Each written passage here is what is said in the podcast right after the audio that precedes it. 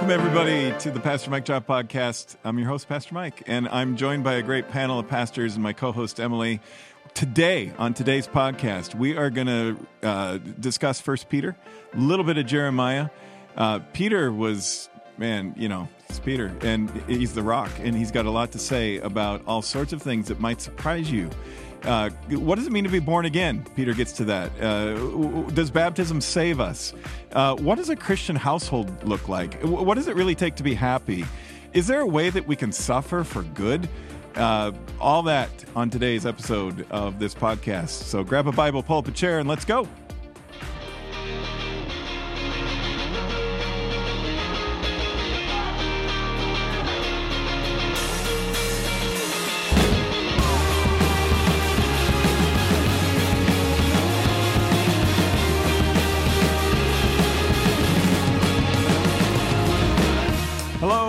Welcome uh, to today's episode. I'm really excited to dive into the scripture. Emily, we have a super panel of pastors. Yes, we do. Pastor Danny Housholder. Hi, Danny. I know him. Good to see you guys. I've known him for a long time. Repping out Ames today. Yeah. That's good.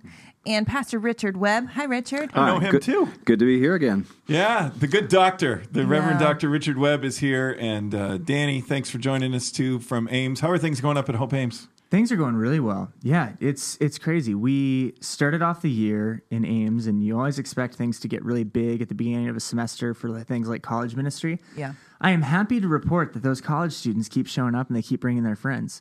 Um, it is good. completely against the grain in that uh, we got a college ministry that is growing into past halfway through the semester. So that's really cool. So I think God's doing really cool things in Ames through college students, and we got an amazing congregation, not just in Ames, but throughout all of Hope's campuses that support them, and they feel it. So it's pretty cool. That is pretty cool. That is pretty cool. People are hungry for the word and of all generations. It's the most amazing thing. One of the most amazing things about God's word is how it is so intergenerational. We see that here too. Richard, you serve in so many different capacities here. Uh, you know, people see you as the organist and teacher, uh, Bible teacher, but you're a professor, a theologian, all those things. What are you excited about? What are you most excited about these days and the things that you are, you know, front lines on here at Hope? I got to say, um, when I when I see folks under forty here, there's a fire. Uh, you know, we see it ignition, we see it in, in obviously Kairos, and, and then we also see it in, in Revive, where just things are exploding. It's, it's, it's really good to see. Um, yeah, uh, from and younger too. High Oh, yeah, school, yeah. Uh, Power Life, uh, our confirmation classes, our children's ministry. Wednesday night children's ministry is booming. It is. Uh, we're excited to see all that. So yeah, Emily, you got your hands in on all those things, right? Yeah. keeping an eye on it. They're all good. Make sure everyone's behaving. Well, for the most part.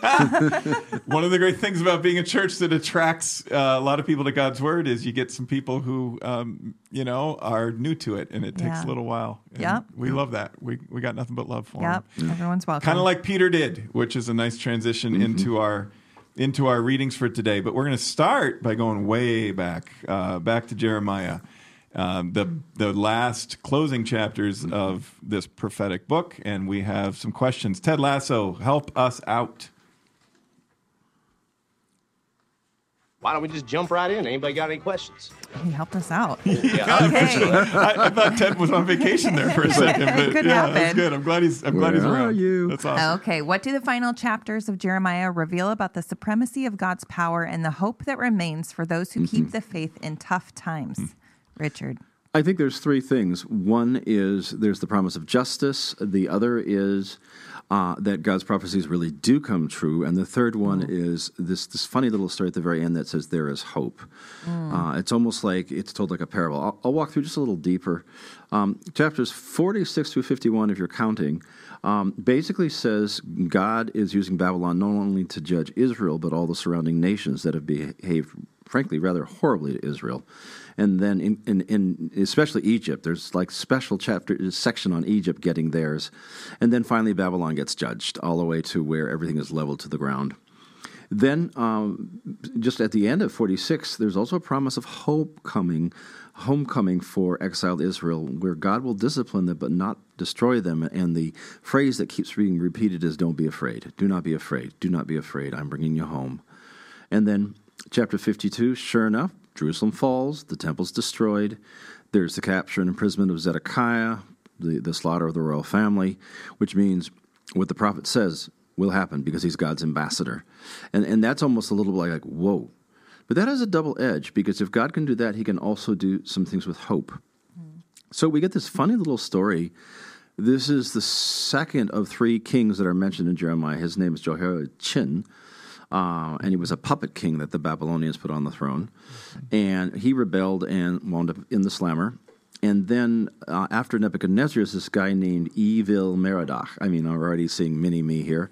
Um, Doctor Evil. Dr. Evil, you know. And, and so uh, Jehoiachin is released from prison. Uh, he's given a new set of clothes and he's given a pension.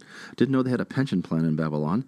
And then he's invited to dine at the king's table, which means he's given a position of nobility. Yeah. And it's almost like God has taken this little, funny little obscure story and saying, This is what I will do for you, Israel. It is this beautiful, crazy surprise ending, isn't it? Mm-hmm, mm-hmm. Like there's there's hope, and that hope breaks yeah. through. Yeah. God, it, it's almost as if uh, God is speaking through Jeremiah. Not almost as if He is speaking through Jeremiah to say, Babylon is big, uh, and they're oppressive, and they've held you in exile, and they're evil and corrupt and dark, and all these terrible things.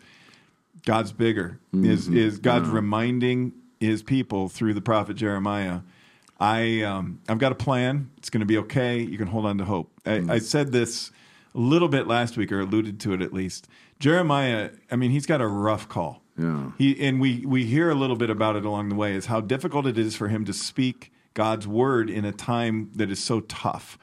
There are a lot of people who these days are feeling like because of the news, because of the way things are happening, times just keep getting tougher and tougher and tougher, or just individually what people are up against or what they're mm-hmm. up against as families. Yeah, yeah.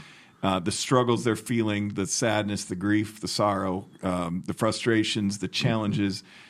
Mm-hmm. We, are not immune from that in this upside down, messed up world. How good it is to close one of the most difficult uh, eras mm-hmm. of history for God's people yeah. in terms of being hurt, oppressed, exiled, mm-hmm. uh, living a tough time how wonderful it is and how hopeful it is to be able to end that with this really kind of surprising story. Like, mm. well, wait a 2nd mm-hmm. uh, you thought this was the end, and mm. what a terrible ending, and it's just so sad. You know, um, uh, the world is tough, and then we mm-hmm. die mm-hmm. is sort of the mantra of the world so often. Mm-hmm. But actually, what God is saying, the world's tough, but hold on. Yeah, yeah. to be continued.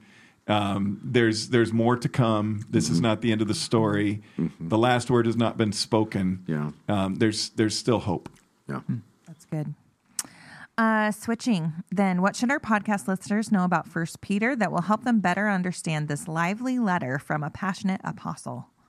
Yeah. So Peter he's he's sharp um, and he's quick, and that shouldn't surprise us because when you read about his personality throughout the New Testament stories and the gospel accounts, he's quick. He's sharp with the things that he says. He's not always sharp necessarily in how he says them or when he says them, and Jesus is willing to correct him.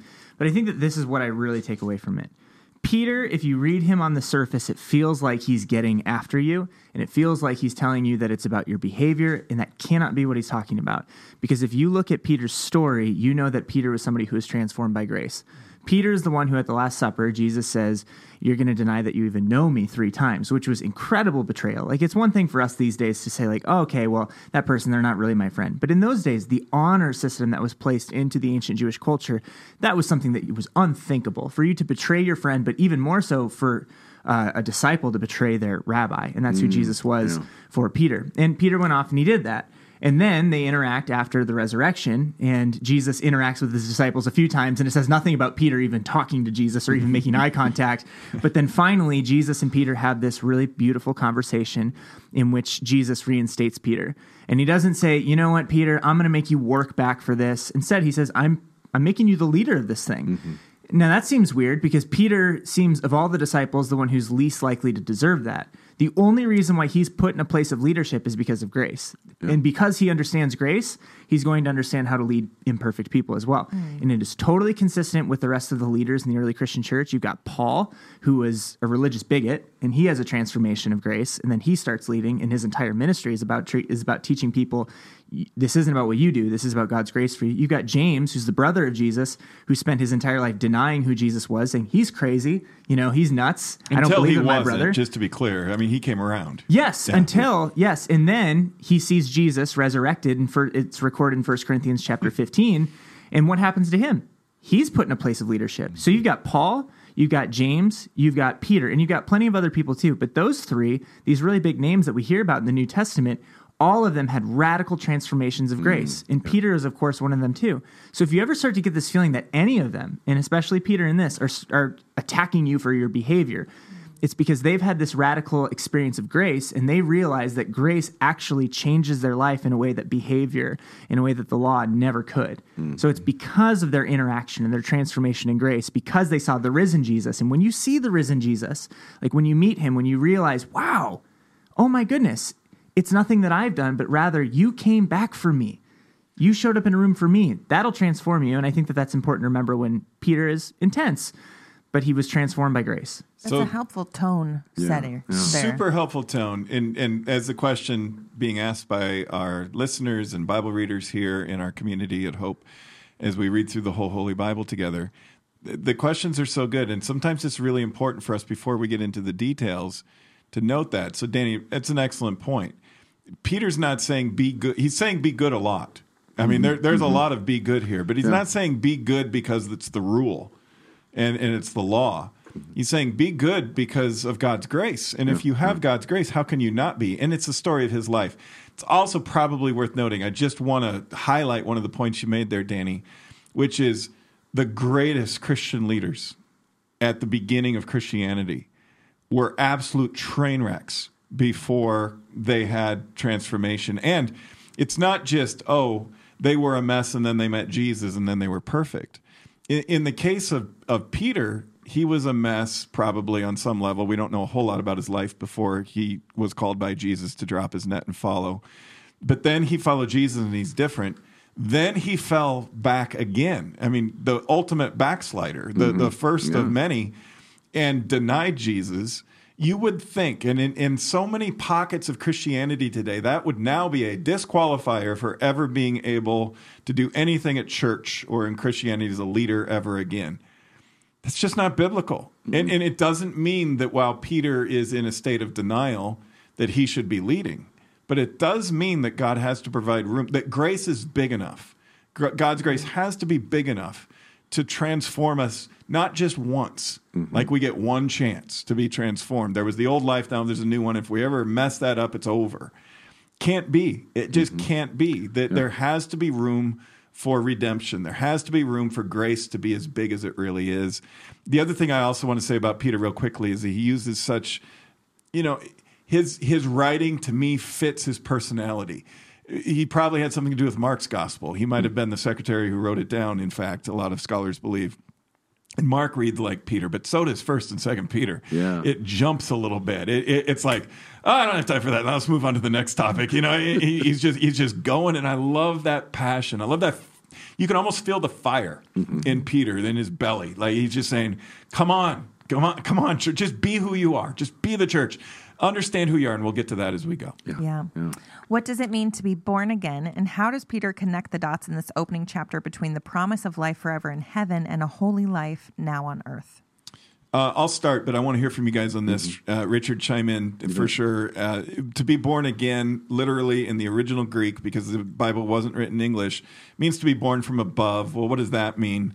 Above meaning kind of the image that we have, or the metaphor that we have of God is above us in a heaven or in a in a in a place that, where God resides. That so, if it's born from above, we're being born from God. Mm-hmm. We're given a whole new life in Christ because of our tra- the transform transformative power of a saving faith in Jesus Christ. And and I say that very intentionally. It is a saving faith. Yeah. It takes us from death to life. It takes us from having no hope of standing before God in judgment someday mm-hmm. mm-hmm. to having nothing but blessed assurance Yeah. that when we stand before God in judgment that ultimately Jesus is there on our behalf to take upon our sin. And so we're going to get in not because of our performance or mm-hmm. anything like that, but because we've been born again. We've been born Yeah. from above. Now, again, God bless a well-intentioned, um, you know, generation or two of Christian teachers who are trying to do the right thing by saying this. But what this is that this phrase "born again" is turned into is a litmus test for whether or not you've done it the right way. And so, have you said a sinner's prayer? Have you have you uh, come forward in an altar call? Have you have you given your life to Jesus? And, in these are phrases that I really don't have s- as big a problem with as others might. But they're not biblical phrasing. That's not the way the Bible phrases these things. And so I think it's a little bit uh, unfortunate when Christian teachers emphasize the phrasing as if this is the biblical theme of the New Testament. You have to give your life to Christ. That phrasing never shows up in the New Testament. Um, that you that you have to say a sinner's prayer. There is no sinner's prayer in the New Testament. That you have to come forward in an altar call in a certain particular kind of way. That isn't in the New Testament. I'm for altar calls. I'm for the sinner's prayer. I'm for giving your life to Christ. I think those things are good things to do. But I think our phrasing should sound a little bit more like the phrasing of the Bible. So you must be born again, Jesus says in John 3. But by that, what he means is you must have a saving faith in Yeah, Jesus yeah. Christ. And in doing so, you are born again. You're, you're born from above. You're filled with God's Spirit. Uh, so I think words matter, Yeah. and the way we use those words matter. Um, and if if we are born from above, if we are born again, uh, Peter will go on to say, so you know his point that you were making before, Danny. Since we are saved, then we're going to live in alignment with the God who saves us. so Yeah, you're yeah. if you're born again, you're not born again to live the same old life. Yep. You're born again to live a new life. Oh man, that is so important, Mike. I mean, when we think about this, because people will say, "Well, I got born again," and then go right back to their old lives.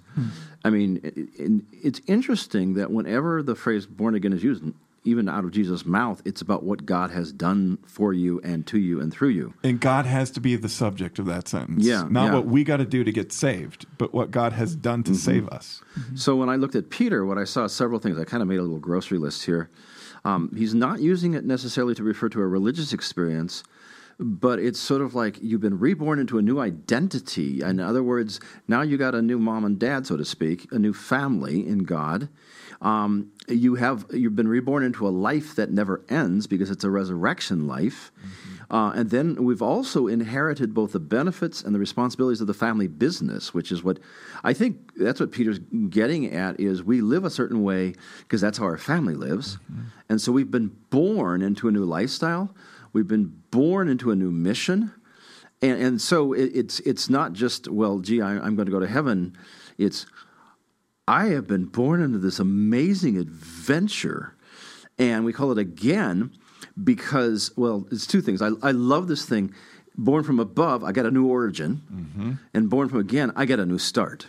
That's, mm. that's beautiful. It is by his great mercy, First Peter 1 3. It is not by the thing we got to do Yeah, or, or the yeah. religious stuff we're supposed to, to, to live out or, or, or check the boxes of. Mm-hmm. It is by God's great, great mercy that we've been born again because God raised Jesus Christ from the dead. It doesn't sound like something I got to do. That sounds like something God has done Yeah. through Jesus Christ and me putting my trust in that. So when Jesus originally in John 3 and Peter's picking up on that born again language here in 1 Peter 1, when Jesus in John 3 says to Nicodemus you must be born again, he's not saying Nicodemus you got to do a bunch of things. Hmm. In fact, he's talking to a Pharisee, Nicodemus, who is all about his whole his whole basis of religion is all the things we got to do, all the rules. Jesus is trying to set him free from that to say, actually, Nicodemus, you need to focus on what God has done for you and what he's going to do for you as you follow me to the cross and mm-hmm. through to the empty tomb. That's how we get born from above. You know, if you say to somebody, you have to be born, Mm-hmm. how do you control how what, i mm-hmm. mean you, a baby is born through no effort of his or her own really. I mean it, it- you're kind of mm-hmm. along for the ride when you're being born. And that is not something we do. That's something the god who made that child and the, the parents are, are doing by bringing life into the world that's what it means to be born and born again is it's it's not an us thing it's a god thing I think it's so interesting that Jesus uses this analogy in John chapter 3. He's he's the one who comes up with this, right? Being reborn and being born again. And it's so important to see just how passive this is every single time that this verb comes up. Being born again, being born again, have been born again. And so often people are saying, "Well, how do I go get born again?" when it's well, nobody goes and gets born. And this analogy has been hitting me pretty hard lately. Uh, Dad, you're going to have a new granddaughter in I'm a couple forward months, to right? Yeah, So my very wife and I excited. were, we're having a, a, a baby girl, and, and I'm thinking about like, well, I mean, she's growing in there, right? And that's really, really exciting. And yet, there's going to be a birth certificate that comes along with this incredible thing that happens. And it's not going to be by the work of her, but rather it's going to be by the work of her mom. You know what I mean? And, and, and I'm, I'm very, very grateful for that. But here's the really cool thing. Like, as Christians, I think that we can we can take something away from this.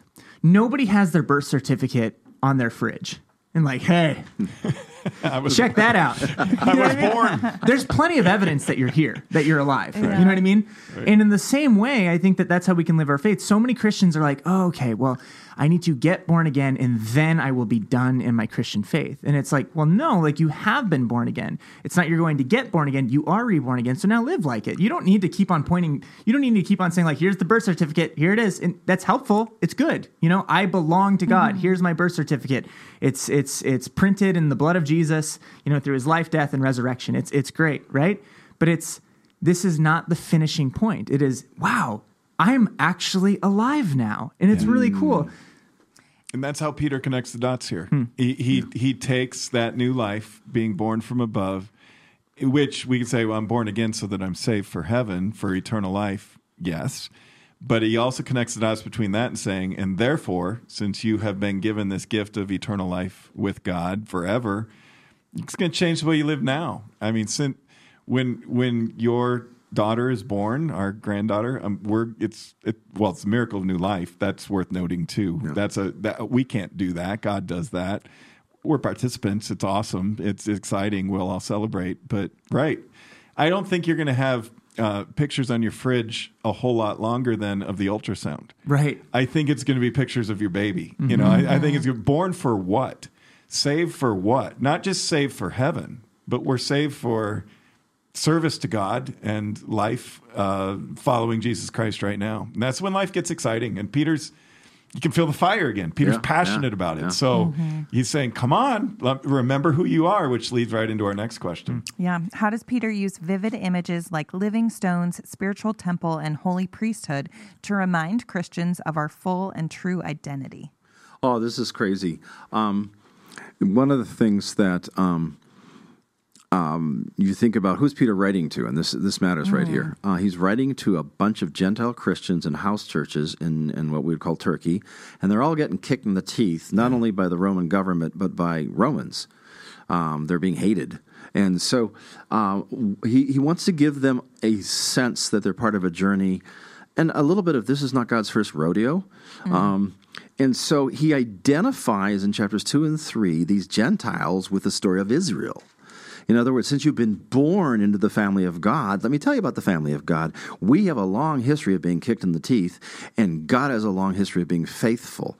Mm. So, but he doesn't just stop there. He also moves us beyond, okay, God's going to take care of us, to, well, what are you going to do positively, not just passively wait it out?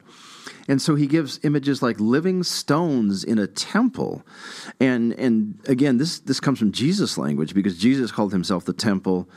And and and so um, we discover that we are beyond just the people of God in the Old Testament. We don't go to a temple, we are the temple. And then even more so, we are royalty which means we walk in the authority of Jesus, and and, and that same sort of thing was was given to Israel. And then the third is we're a, a royal priesthood, and which means we mediate the presence of God to others. And again, this is language all over Deuteronomy and Exodus. So this is being just yanked right out of Israel's story and applied to these Gentile stories. But even if you didn't know any of that, think about that. If you just tease it out, what's the temple for? It's where people go to experience grace, right? Mm-hmm. So our mission is to be the grace place for other people. I mean, hmm. you know, forget all the nerdy stuff. We are called to be the place that God is going to love others through us. And that's and again, this is identity. This isn't, oh, I got to go do this. Hmm. Well, don't get in the way, please. But but it's more sit back and watch God do cool stuff through you. You know? Identity matters. It, Yeah. it it it's not just identity for the sake of identity, but it's identity for the sake of purpose Yeah. and and hmm. and mission. And there are a lot of um, folks in our world today uh, who talk about identity as the most important thing. And you know what? They're right on a certain level. Um, I just would so strongly encourage us to step back from that just a little bit and say, who identifies us. So if identity matters so much, and I agree it does, who gets to identify us? Yeah. Who who do we give the authority to to say this is mm-hmm. who you are? What Peter is saying here is you're living stones, you're a mm-hmm. spiritual temple, you're a holy priesthood.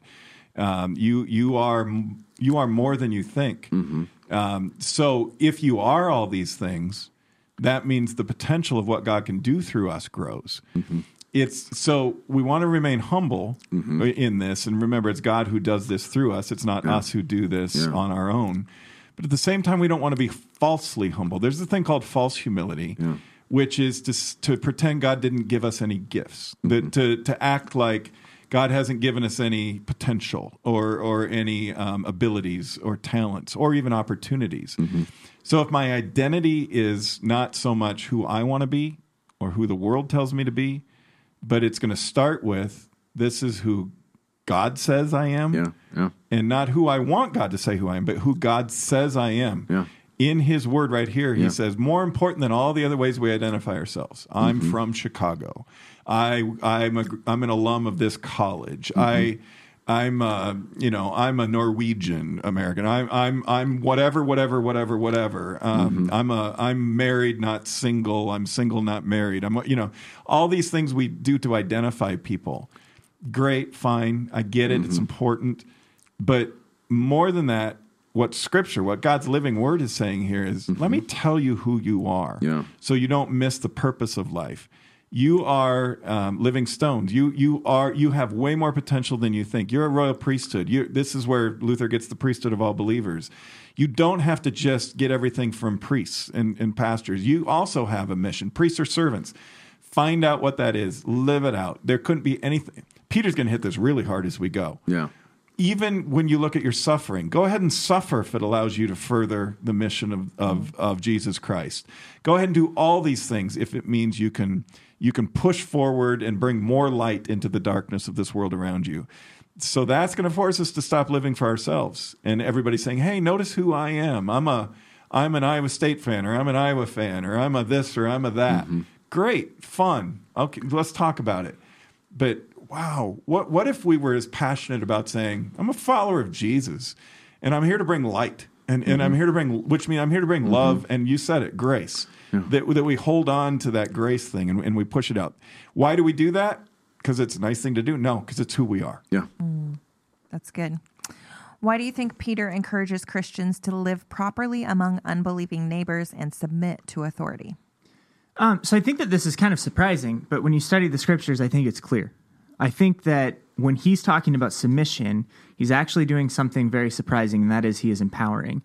And what I mean by that is every single one of these New Testament authors and all these biblical, uh, all these uh, authors of the epistles in the New Testament, do you notice that they keep on talking about slavery? They keep on talking about submitting to masters, different things like that. Clearly, it was a very big deal in the place where they were living.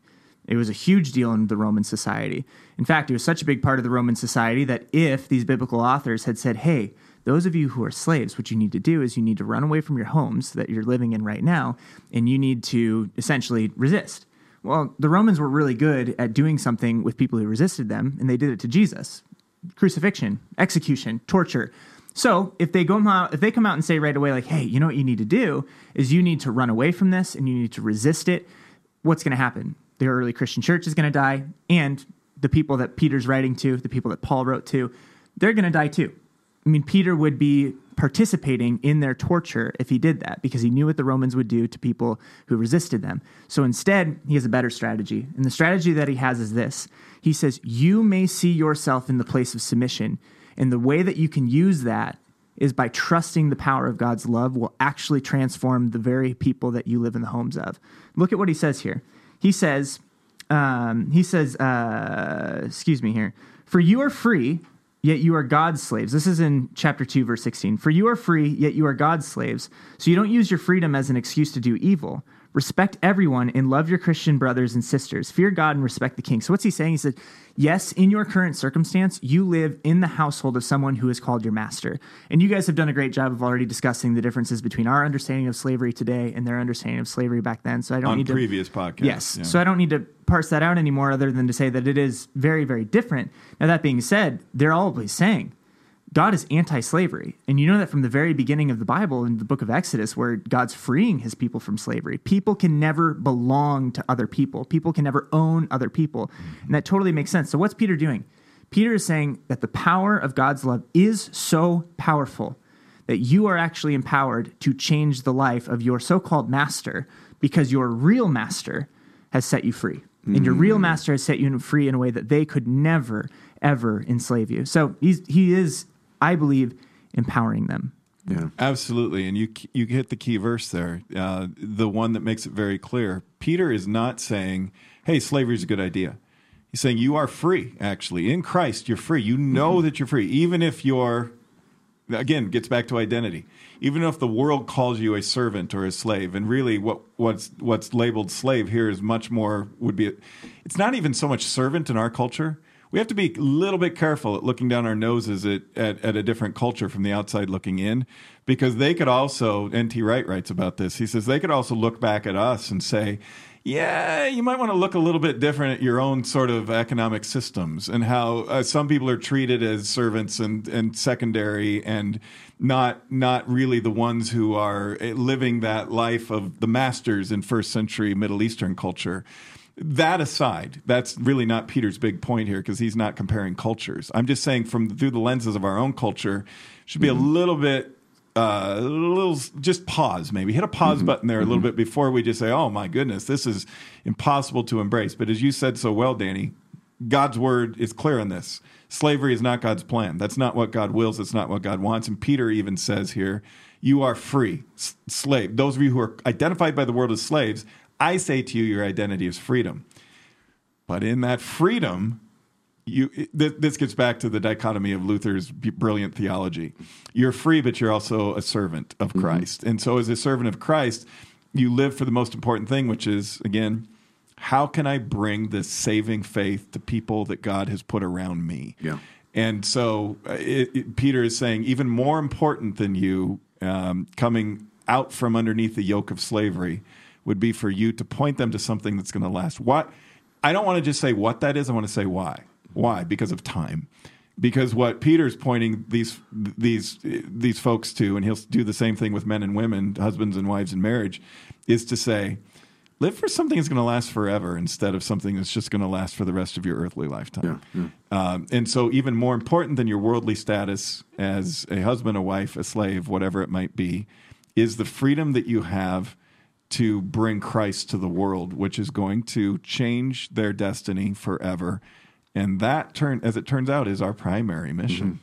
Mm-hmm. Well, it's interesting. The result of that over about two generations was that Christians who owned slaves set them free. Yep. Um, and that created quite the social disturbance for another talk. um, but uh, again, people were literally won over.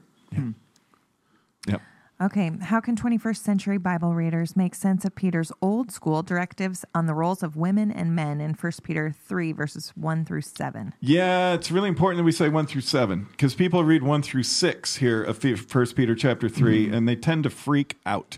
Mm-hmm. And, and, Or they tend yeah. to apply it in a way that it isn't meant to be applied and say, well, this is God's will for marriage, and so this is the way it's supposed to be. Mm-hmm it gets back to Peter is writing into a culture where men are not just the head of the household, but they rule. They are like emperors of their of their household. They're emperors to their wives, to their kids, to their servants, to their slave, whatever they might have in their household. The the man is the emperor of that household. That is not Peter saying that's what God wills, that's what God wants. He's saying, given that that's the cultural norm, here's what I'm telling you to do. Now, if we put that in the context of the rest of what we're reading here in these seven verses, things get really, really radical. Because Peter's saying, I want you to see it a different way. Yeah. Instead of seeing your wives as just on the surface, it's just their physical looks or their beauty. If you, if you in your in your misogynistic culture are the emperor, then you need to look deeper. And you yeah, and women, you need to see yourselves as something deeper. Again, it's a re-identity thing. It's mm-hmm. not just appearance. This is be for men who get vain too in our world today. It's not just surface appearance stuff. It, it's something deeper. Don't be concerned about outward beauty, fancy hairstyles, expensive jewelry, beautiful clothes. Uh, you should clothe yourselves instead with beauty that comes from within. How timeless is that truth? Mm-hmm. Now, the fact that Peter's writing that in first century Roman culture, radical. I mean, it's like, well, no, women are just objects in first century misogynistic, sinful culture. Mm-hmm. Peter's saying, no, they're not. Look deeper. And then he says, verse 7 Husbands, you must give honor to your wives. Treat your wife with understanding as you live together. She may be weaker than you are, he means physically, but she is your equal partner. Equal. p- I just can't tell you how radical that is. Yeah, Yeah. In, in a culture where men are the emperors and they mm-hmm. own their families, mm-hmm. basically, mm-hmm. Be- that's not right. That's not God's will, but that's what it is. Peter's saying, no, actually, you're equals. Yeah. Wow, that is just mind blowing. And I'm sure he got a little. He probably got some emails for that. and it's you know it's funny we we identify this with writers today the the greatest writers it's not just the way that they form each individual word it's the shape of the overall writing we got to read on a little bit. and the crazy thing about these New Testament authors is the shape of their writing, right? So when the Roman government would send out a decree about families, they would not mention women, they would not mention children, they would not mention slaves. None of those people existed when it came to the rules of the law. They just were submitters to the emperors of the households, just like you said. And here, Peter's not just acknowledging them, he acknowledges the slaves 1st then he acknowledges the women, and then he acknowledges the men. I mean, people who would have been reading this for the first time would have gotten it loud and clear. Yeah. They would have been shocked. And I mean, It's not we- how they usually hear it. I mean, Yeah, yeah. uh, I- I'm I'm just saying if if you get offended by things these days because somebody phrases something and it challenges your worldview, Because they didn't say it just the way you wanted them to say it. Peter is Peter's being very offensive here. He's bold. and and, and Yeah. he's doing it in a way that is radical and loving. I mean, it's clear, but at the Mm-hmm. same time, it would have been shocking for people to read that for the first time. Like, who who who did who did who did you just acknowledge? Well, That's and, right. and you, You think of the results. I mean, who flooded the early church initially? Women and slaves. So apparently, they did not read this as toxic. Yep. Um, one of the things I think is so important, and this is in two twelve. If you once again the rationale as with slaves that your your spouses may be won over without a word by their wives' contact conduct, and then see the purity and reverence of your lives. In other words, you see Jesus in in your wife. And once again, this is the radical subversion. It is, once again, I love the way you said that. Once again, Peter's like, all these things are important. You know what's even more important? Yep. introducing people to Jesus, you know, mm-hmm. Yeah. get- getting them into a relationship that's going to last forever. So, wives, uh, yes, submit to your husbands. Husbands, it says elsewhere in the New Testament, Paul, submit to your wives. Treat each other as equals. But instead of, boy, in so so often today, the game is nobody submit to anybody. Yeah. And no, nobody can tell me that I need to to humble myself before anybody else. Wow, good luck having a healthy marriage if you aren't going to submit to each other. Uh, uh, good, good luck having healthy friendships if you don't humble yourself before your friend once in a while. Good, good, good luck having a strong faith if we don't submit. So, Peter's Peter's pushing hard for something better and, and bigger and more eternal, uh, something that's longer lasting. He he keeps coming back to themes. You, It might feel like he's hitting all these different subjects, but he pulls it all together. Think about identity. Um, I once heard a theologian say Israel's identity was not about uh, entitlement and privilege, Right. But it was about um, mission and responsibility. Yes. And so once again, he's putting Israel's identity on top of these Gentiles and saying, Wives, slaves, your identity is your mission and your responsibility to be Jesus, to be temples towards all the people who might even be hostile to you. I just want to encourage people to hit the rewind right now on YouTube and mm. go back about 20 seconds to what Richard Yeah. just said. And, and he hit it about three times in a row mm. about what, in, you know, what, what it really is identity and where it comes from. And it isn't this, but it is something far better. Hmm.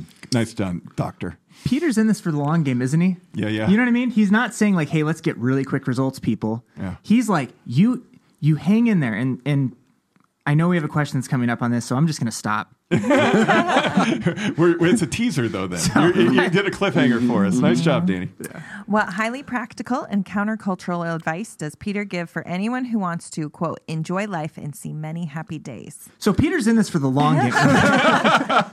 okay. Well, well, seriously, and and once again, he's being so Jewish because he's talking about the one word for all of this is wisdom. But let's unpack that. Mm-hmm. So he starts out real practical. One is have unity of the Spirit. In other words, if you're mutually submitting to each other, you're going to be united. Mm-hmm. And not only that, but sympathy. And I think empathy is probably part of that word as well. In other words, walk in other people's shoes, listen, you know, have love for one another, be tender and a humble mind. There's all the things we've been talking about.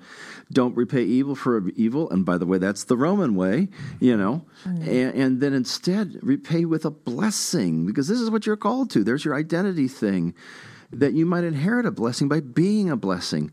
Okay, now straight to so those who desire a good life. What's a good life? Well, he's already started talking about it, but now he's quoting Psalm 34. It- what he's doing once again is saying this is part of our big long story. Mm-hmm. Well, and you want to see good days? Well, keep their tongues from evil. In other words, don't. Eh, that's like don't play the revenge game, you know. And and likewise, don't manipulate. Keep your lips from speaking deceit. Um, let them turn away from evil and do good. And, and and this is the big game. In other words, what happens when when you get mixed up with Jesus? You turn away from evil and do good. And I mean, this is life change stuff. And again, as you said, Peter's got some credit in this area. So does Paul. So does James. You know, the whole thing of turning away. And, and so, leading a happy life is is is literally living in the hope you have from Jesus, and then letting Him bear fruit in you, which is all this very practical way of living. Every once in a while, I think it's good to just hit a pause button and just ask a mm-hmm. bigger question. Mm-hmm. So Peter forces this Yeah. int- into mm-hmm. us to the point where we have to ask this question. So I- I'll pose this to our podcast listeners, to the Bible readers out there. Has Jesus changed you? I mean, it, it, it, what has changed in you as you get to know him more and more and more and more? Because Peter's life and his his epistle here is is living proof and an example of somebody who's been transformed, who's been changed in some big ways and some small ways and all sorts of ways. I think it's not a bad thing once in a while to just to stop and say, "How are you changing me, Jesus? How has my attitude changed? How has my worldview changed? How has my mission and purpose in life changed? What am I living for? Is that the same whether I believe in Jesus or not?" And so, you know, I preached on this a little bit this last weekend, but if we minimize Christianity to just what we believe, instead of how that belief leads to a whole new life, a whole changed life. And, and Peter's at this. If you want to have a happy life, watch your tongue, uh, live at peace with one another, Remain, live to maintain that peace. Uh, speak words that help lead people to Christ. Don't tell lies. It- the list, we could turn that into, oh, here's a bunch of rules I got to do. No, this is what we want to do if God has changed us so that I start to, i can think of all sorts of places in my life where the more I get to know Christ, the more it changes how I see life and how I mm-hmm. see the purpose and the point of life and, and what what on earth we're doing here. And so that's going to change mm-hmm. what makes us happy. None of, sorry, go, for it, Richard. I, little testimony time. When I was not feeling well a few years back, I would come here on a Sunday morning, and the last thing I wanted to do was deal with people. I wanted to crawl in a hole and hide. And so I, but I would force myself to go out in the atrium because, well, that's what they paid me for. but here's what I discovered: is when I was talking with people, I felt so much better. And and I, I, I thought, what's going on there? I said, my eyes were off myself. Uh, yeah. And so, you want to live a good life? Flip it around. It's not about me. Yeah. Li- Lift your eyes up, as Hebrews says. I, all eyes on Jesus. Uh, the more we focus on ourselves, the more we miss the whole point of life. Well, and, and keep in mind, everything that Peter's saying, none of it makes any sense whatsoever unless Jesus really did defeat death, evil, and justice through his resurrection. Right. None of it makes sense. And so, a big question for us Christians Good these point. days is this What in your life makes no sense if Jesus didn't really do what he says he did? And if you can't think of anything, it might be time to re engage with the faith. Yeah. There, there, there ought to be something unexplainable. And I don't just mean like, oh, I've got these incredible gifts. I mean, you'd be willing to forgive people, you'd be willing to love people. Mm-hmm. It makes no sense to forgive somebody who doesn't forgive your, who doesn't earn your forgiveness if Jesus hasn't really defeated sin. It, it makes no sense to give up what you've got for the betterment of the world around you if Jesus hasn't really given us eternal treasure in heaven. I mean, tell it to the early Christian martyrs, right? Tell it to them like, you know, Jesus was just an example. Or just something to believe in. You know what I mean? Yeah. Like, wh- wh- where's their hope? Right. Just to suffer more? Jesus, Jesus is more than an example, more than something to yeah, believe in. He's a game changer, a life changer, an mm-hmm. eternity changer, all, all the above. And so Jesus alone is worth our faith mm-hmm. and, and, and our allegiance in a way that nothing less is. Worth ship, right? Worship. Yeah, careful. Yeah. Yeah. How can How can we faithfully interpret Peter's words about the risen Jesus preaching to spirits in prison, disobedience in the days of Noah, and baptism, which now saves you? Yeah, hello. This gets pretty deep pretty mm. fast. So um, we're not going to have time to get into all the details, but there's some stuff in the intertestamental uh, literature in between the Old and New Testament called the Apocrypha. First Enoch, I think it is, talks about what Jesus did. Uh, you know, between his death and resurrection, and and how he he went and preached to evil spirits in prison. Peter alludes to that a little bit here. Then he ties it into uh, others who need to hear this word, like the people in the days of Noah who were disobedient. Kind of brings it all together and you can just kind of feel Peter's mind inspired by the Holy Spirit. Like, and when I think of Noah, it makes me think of how God saved the world through water, which is like baptism. And then he says, literally, quote, baptism, First Peter chapter 3, verses 19 to 21, which now saves you. Uh, that's that's about as direct as it could be, and just gently, with all nothing but love in our hearts, uh, just a quick pushback. And I know people try to interpret their way out of this one. It's like, well, he's saying like baptism is just a, a symbol of the salvation that's already happened, and uh, actually, he didn't say that. He says baptism, which now saves you. Um, now, let's be careful because Luther himself would say it's not the water that does this; it's the promise in in as somebody's being baptized that saves us. It'd like it'd be like drowning out in the ocean. A lifeguard comes to save me if I'm drowning in the ocean and brings one of those floaties, you know, those lifeguard saving things that they run around with when they're on Baywatch and they're you know they, they're holding the thing. So the lifeguard runs out. He brings the life saving uh, flotation device, and I could say the flotation device saves me, and that's correct. Baptism, you know, that saves me. It's actually the lifeguard who saved me. It's Jesus who saves.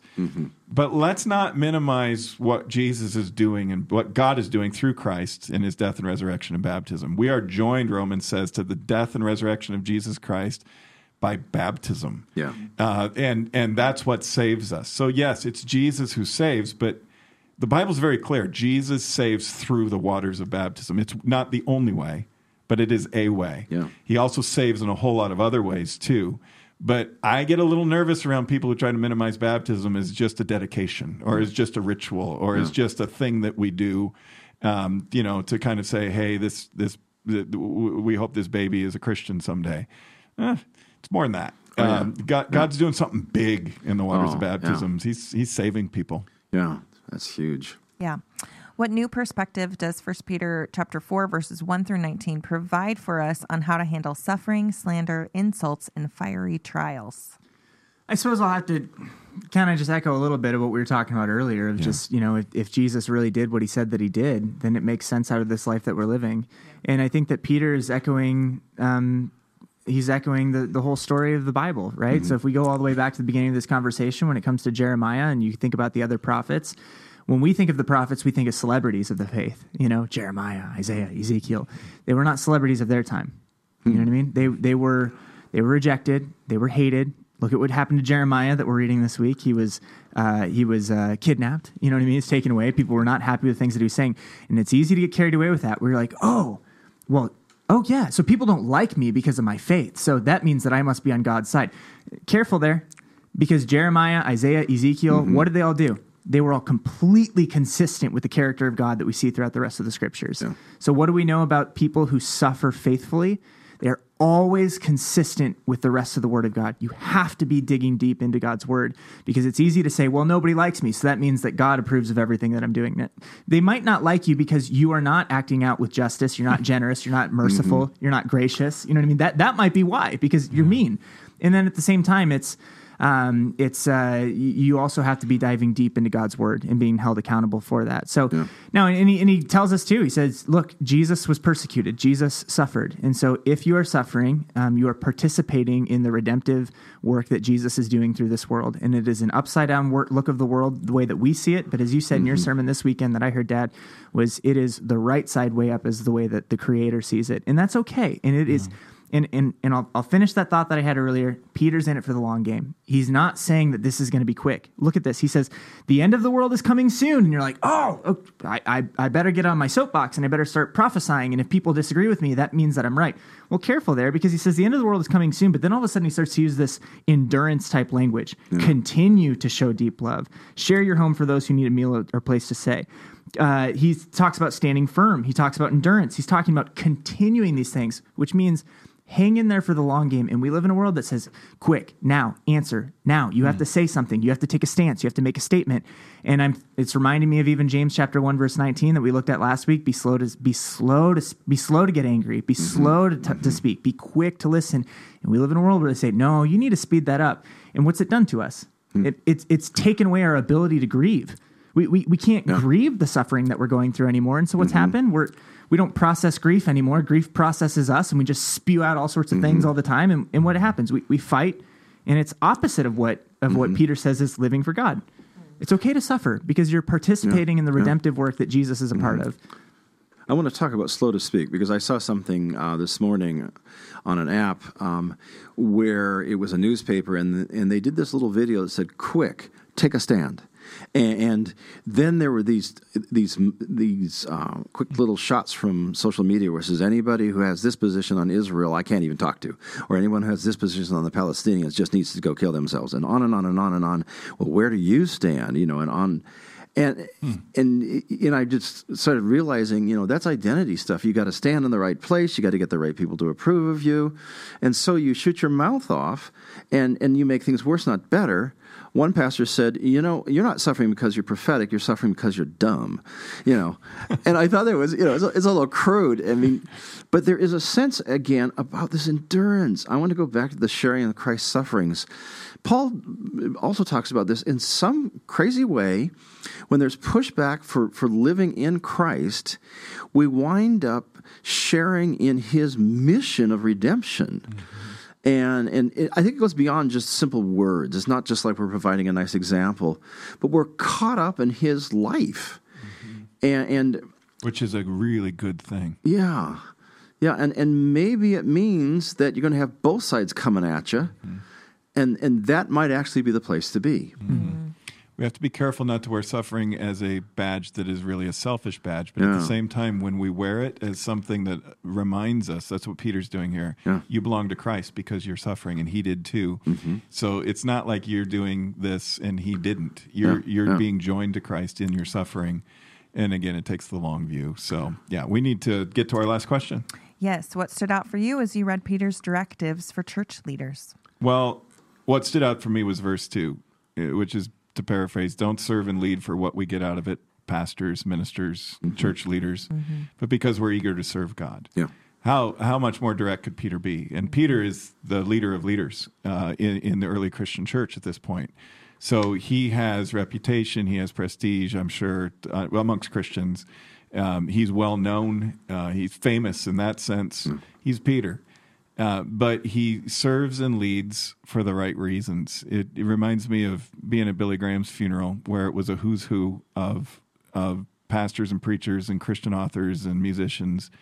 Um, and I was there, I think, representing Lutheranism. And you know, some of the people there were really well known, and then there were a bunch of people like me who nobody really under, knew and didn't have that you know global reputation. But what struck me was the humility of some of those who had the global reputation, like Father Dolan in New York, or Rick Warren, or Beth Moore, all of whom came up to us with that, you know, and we're not known, my wife and I, and they come up to us and strike up conversations with us. We didn't start conversations with them like fans, like, oh, I got to go talk to Beth Moore or Father Dolan or Rick Warren. They came to us, they, they sought us, they're, you know, they're, we're, we're people um, the humility there, I think, is, is beautiful. I believe they're not serving and leading for what they get out of it. I believe they're serving and leading for what they can give. And I think that's a call for all of us and a, and a good reminder for all of us. If we're doing ministry, uh, you know, and everything from leading songs to um, serving in some capacity in a church to, um, you know, Emily, what you do, what we do as pastors, uh, what what what anybody does as a member of a church. If we're doing it for a spotlight on us, and we're missing the point. And it's so refreshing to be around people who do it the right way. There was other people there who definitely had an air about him and an entourage and, and, and all mm-hmm. those kinds of things. That that that I think is ultimately not going to be helpful either to the cause of Christianity or to the the individuals themselves who live that out. So these are good reminders for me, and I hope for all of us that as Christians we don't follow Jesus and do these things in order to be like, "Hey world, look at me," but we do these things to say, "Hey world, look at our God." And our, our God is amazing. Um, I'm so glad that you're into God's word, that you're reading this, and I hope that you discover this too. That um, there's something in this uh, that God has for you, but more importantly, there's something that God has wants to do through you to bring His light and His love and His grace to the world around us. We will talk more about that in the weeks to follow uh, on this podcast, and we invite you to worship with us up in Ames, here in West Des Moines, all of our campuses, and we'll see you soon. God loves you. Thanks for joining us today. Please make sure to like and subscribe on your favorite platform, and we'll see you next time.